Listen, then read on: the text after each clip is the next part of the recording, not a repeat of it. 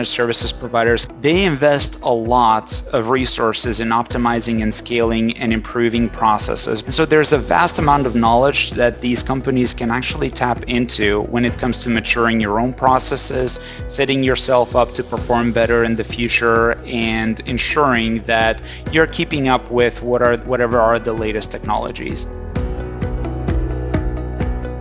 Welcome to the Hackett Group's Business Acceleration Podcast. Week after week, you'll hear from top experts on how to avoid obstacles, manage detours, and celebrate milestones on the journey to world class performance. How can IT organizations most effectively leverage contract staff and managed services?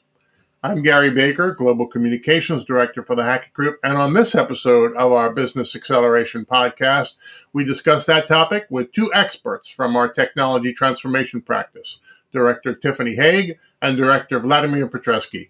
Welcome, Tiffany, and welcome, Vladimir. Thank you. Hi, Gary. Good to be here. Tiffany, why don't you get us started by talking to us a little bit about the key differences between leverage contract staff and managed services? Absolutely, Gary. We're excited to be here and looking forward to this podcast. Companies are faced with many challenges as they start off with 2024 planning, and IT leaders are being asked more than ever to do more with a lot less. And they are certainly feeling the pressure to find ways to optimize cost, innovate, automate, and certainly smart staff their teams. One of the ways they can do that is through contract staff and leveraging managed services. A lot of times when we are helping our clients achieve their overall goals and objectives for the upcoming year, we start with looking at workforce strategy. How are the IT organizations filling resource gaps, understanding and closing skill gaps? How are they aligning with their business partners to be able to meet all of the demand that's coming into the IT department? Because a lot of IT leaders already feel like they're under resourced. Well, one of the ways they can do that is having a holistic, defined, and very solid workforce strategy. One of those key parts of a workforce strategy is being able to use external resources. A lot of our IT leaders will use contract staff or many may know of it as staff augmentation. Maybe they are already leveraging some managed service providers to do some long-term IT services and perform other functions for them, but are still feeling pinched in understanding how they can meet everything that's being demanded by the business. Oftentimes we find clients that don't understand the difference between contract services and using managed service providers. And so today we're going to look at how to how to effectively utilize that to be able to optimize cost and meet needs. We find that a lot of our clients and IT organizations can often save anywhere between 20 and 35% in cost if they effectively and correctly utilize external staff and managed service providers.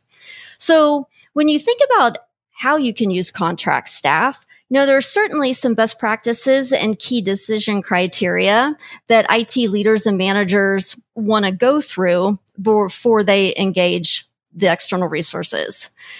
From a contract staff perspective, is there a very defined project start and end date? Is it going to be more of a shorter term assignment that would allow the managers to quickly flex up based on project demands?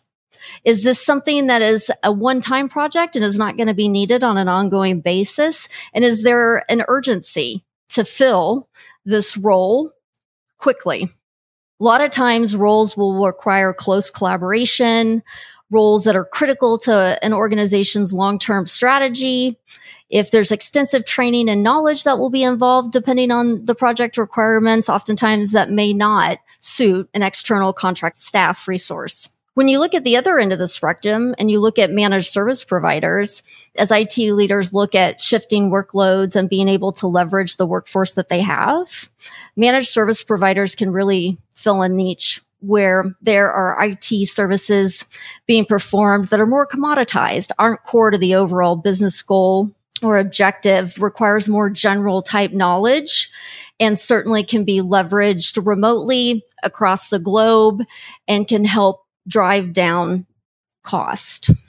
So those are some of the, the, the key differences with regards to contract staffed and managed services. Vlad's going to take us through some of the best practices and, and how to manage them. At the core of of the relationships between corporations and external service providers, it is important to consider that there is an inherent conflict of interest between a client and an external supplier. At the core of it, as I mentioned, it is the company wants to do things and perform services cheaper and have a great service, really leverage the expertise of these external service providers. However, at the core of what uh, managed services providers or external providers really want to do is they want to grow their business, right? Because they're in this to, to grow their business as well. Now, different areas to consider, depending, uh, regardless of whether you are engaging a staff augmentation service or engaging a supplier in a managed services. If you are solely considering getting the best price, it is important to run a competitive bid and get multiple suppliers to provide bids for the services that are being sourced. This will incentivize the suppliers to provide the company with the best price possible as they are competing for your business. However, price is not always going to be the most important part, and it is highly important to ensure that aligning the interests to the best of your abilities between your corporation and your suppliers. Understand that sometimes suppliers may make short term concessions in certain areas to win your business or to provide further the relationship that you have with them. But over the long term, they're running a business and they want to show growth to their internal leadership. Understanding this dynamic is really going to help companies get the most out of these external providers. One of the key areas that I have seen a lot of companies struggle with in the past is they allow suppliers to actually be performing on their own or simply be working on a person by person relationship with the operations teams. This is a big gap that comp- uh, companies often oversee in terms of not assigning a relationship owner and not developing an overall supplier strategy.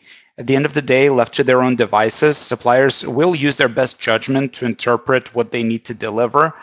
But if there isn't an alignment with what the overall company strategy should be, that may not always be what the business really needs. On the other hand, communicating that overall company direction will help align the common goals between the two parties. Now, the second part that I would uh, that, that I highly recommend our clients look at are incentivizing suppliers to provide excellent service. Gain sharing is an excellent way for closely aligning the interest between a company and its suppliers. Certain areas may include things like understanding or incentivizing a supplier to drive down volumes, rationalizing application portfolios or workloads, etc. At the end of the day, if the contract is structured in such a way when the volumes go down and the pricing goes down, the company is going to win and the supplier is going to win because they don't need as many people to deliver those services. Vlad, why don't you tell us a little bit about the difference between hourly versus fixed fee for contract staff and managed services? There are a few key differences between staffing approaches. If we look at managed services, the key area there is to align interests, allowing the vendors to optimize their staffing while still looking to get the best possible service. Now, this is something that, in my experience, I have seen a lot of companies struggle with because it really requires a different mindset to the traditional approach operations teams are very used to looking at how am I going to manage the day to day work and the tasks that my managed services provider should really be performing. But a managed services contract is really aimed at approaching this problem in a whole different way the aim of a managed services contract is really to look at the outcomes and work towards getting those outcomes as a business as opposed to understanding how the supplier is handling these processes on a day-to-day business. So that alignment is really key. And as i mentioned a minute ago having those relationship owners and overall owners of those relationships between the company and the supplier is truly key in making a managed services contract work now, if we look at contract staff, be it on, the, uh, I'm going to look at on an hourly standpoint. Really, the main area where most companies find these useful is really where when you need flexibility. A lot of times seasonal work only requires people to do that to perform these functions on, on a very limited basis and it has a very short runway for how those are being done. And so contract staff is an excellent way of doing that. The second part is when you have a an identified project that really needs to be performed in and, and has an identified beginning and end that is an excellent candidate for having a fixed fee contract where understanding what the outcome of that project is supposed to be and how that will handle or will further the development of or the delivery of those services. Now, a couple of things to consider when looking at hourly or fixed fee contracts. When you're looking at the people that need to be doing the work, always take into consideration things like overtime, work on nights and weekends, and PTO and sick leave and company holidays. Because I've seen many a times where either suppliers or corporations oversee these details. And at the end of the day, when those services are required during these times and they are not being delivered, it is a misalignment that creates a distance in that relationship between the two parties. And so understanding those uh, those ways of working up front is highly important to ensuring that clients get the best service levels that they want.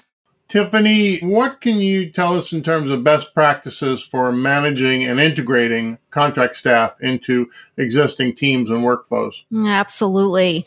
You know, as you heard Vlad talk about understanding and leveraging contract staff and managed service providers the right way can certainly yield a ton of results.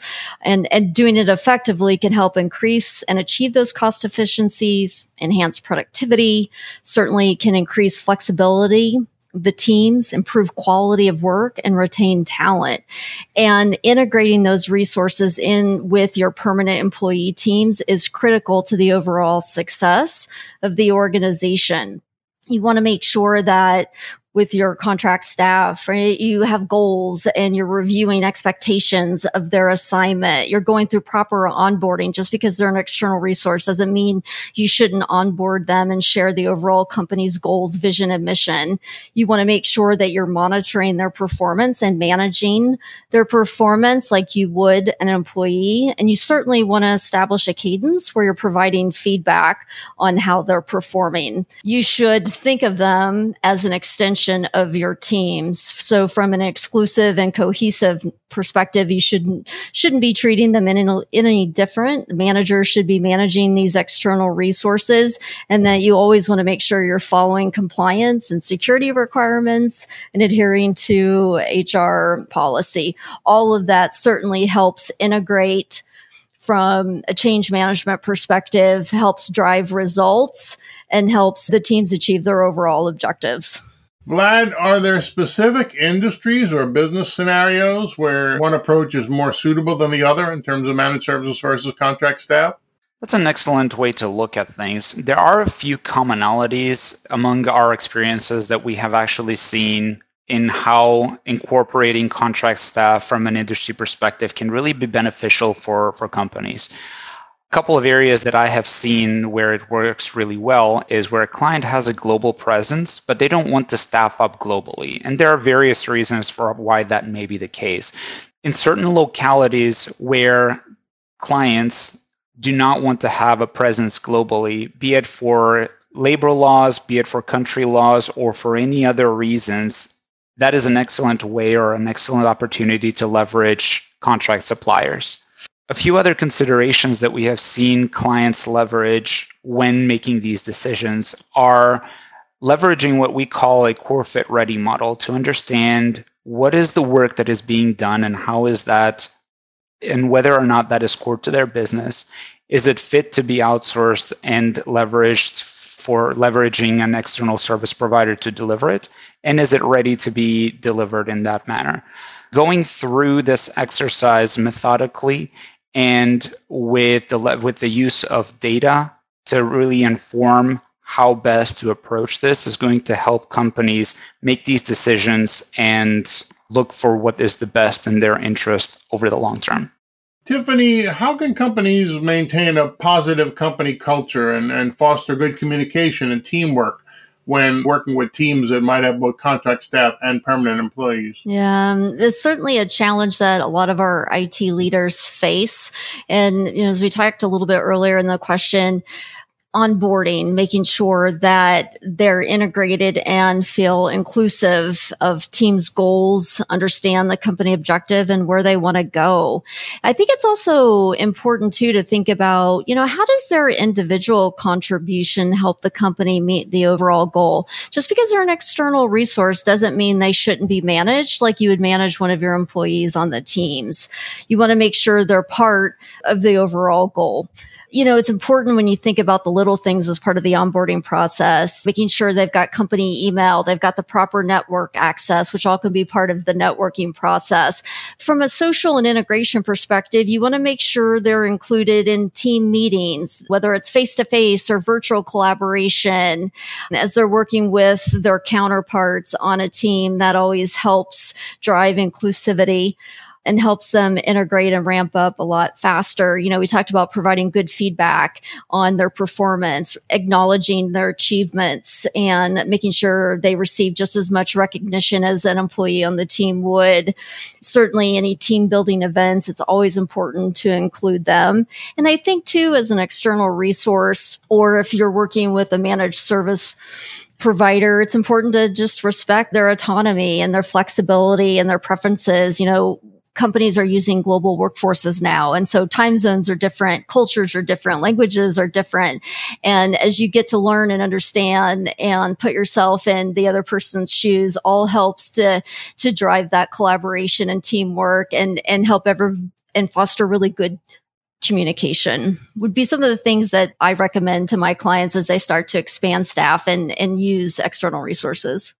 And if I may add one more thing to that, Tiffany, doing something as simple as taking a trip offshore to meet the team and to get to know who they are on a more personal basis really goes a long way in making sure that those teams are motivated and providing and furthering that company culture that you want to establish with your internal teams, even if these teams may be external with an external service provider.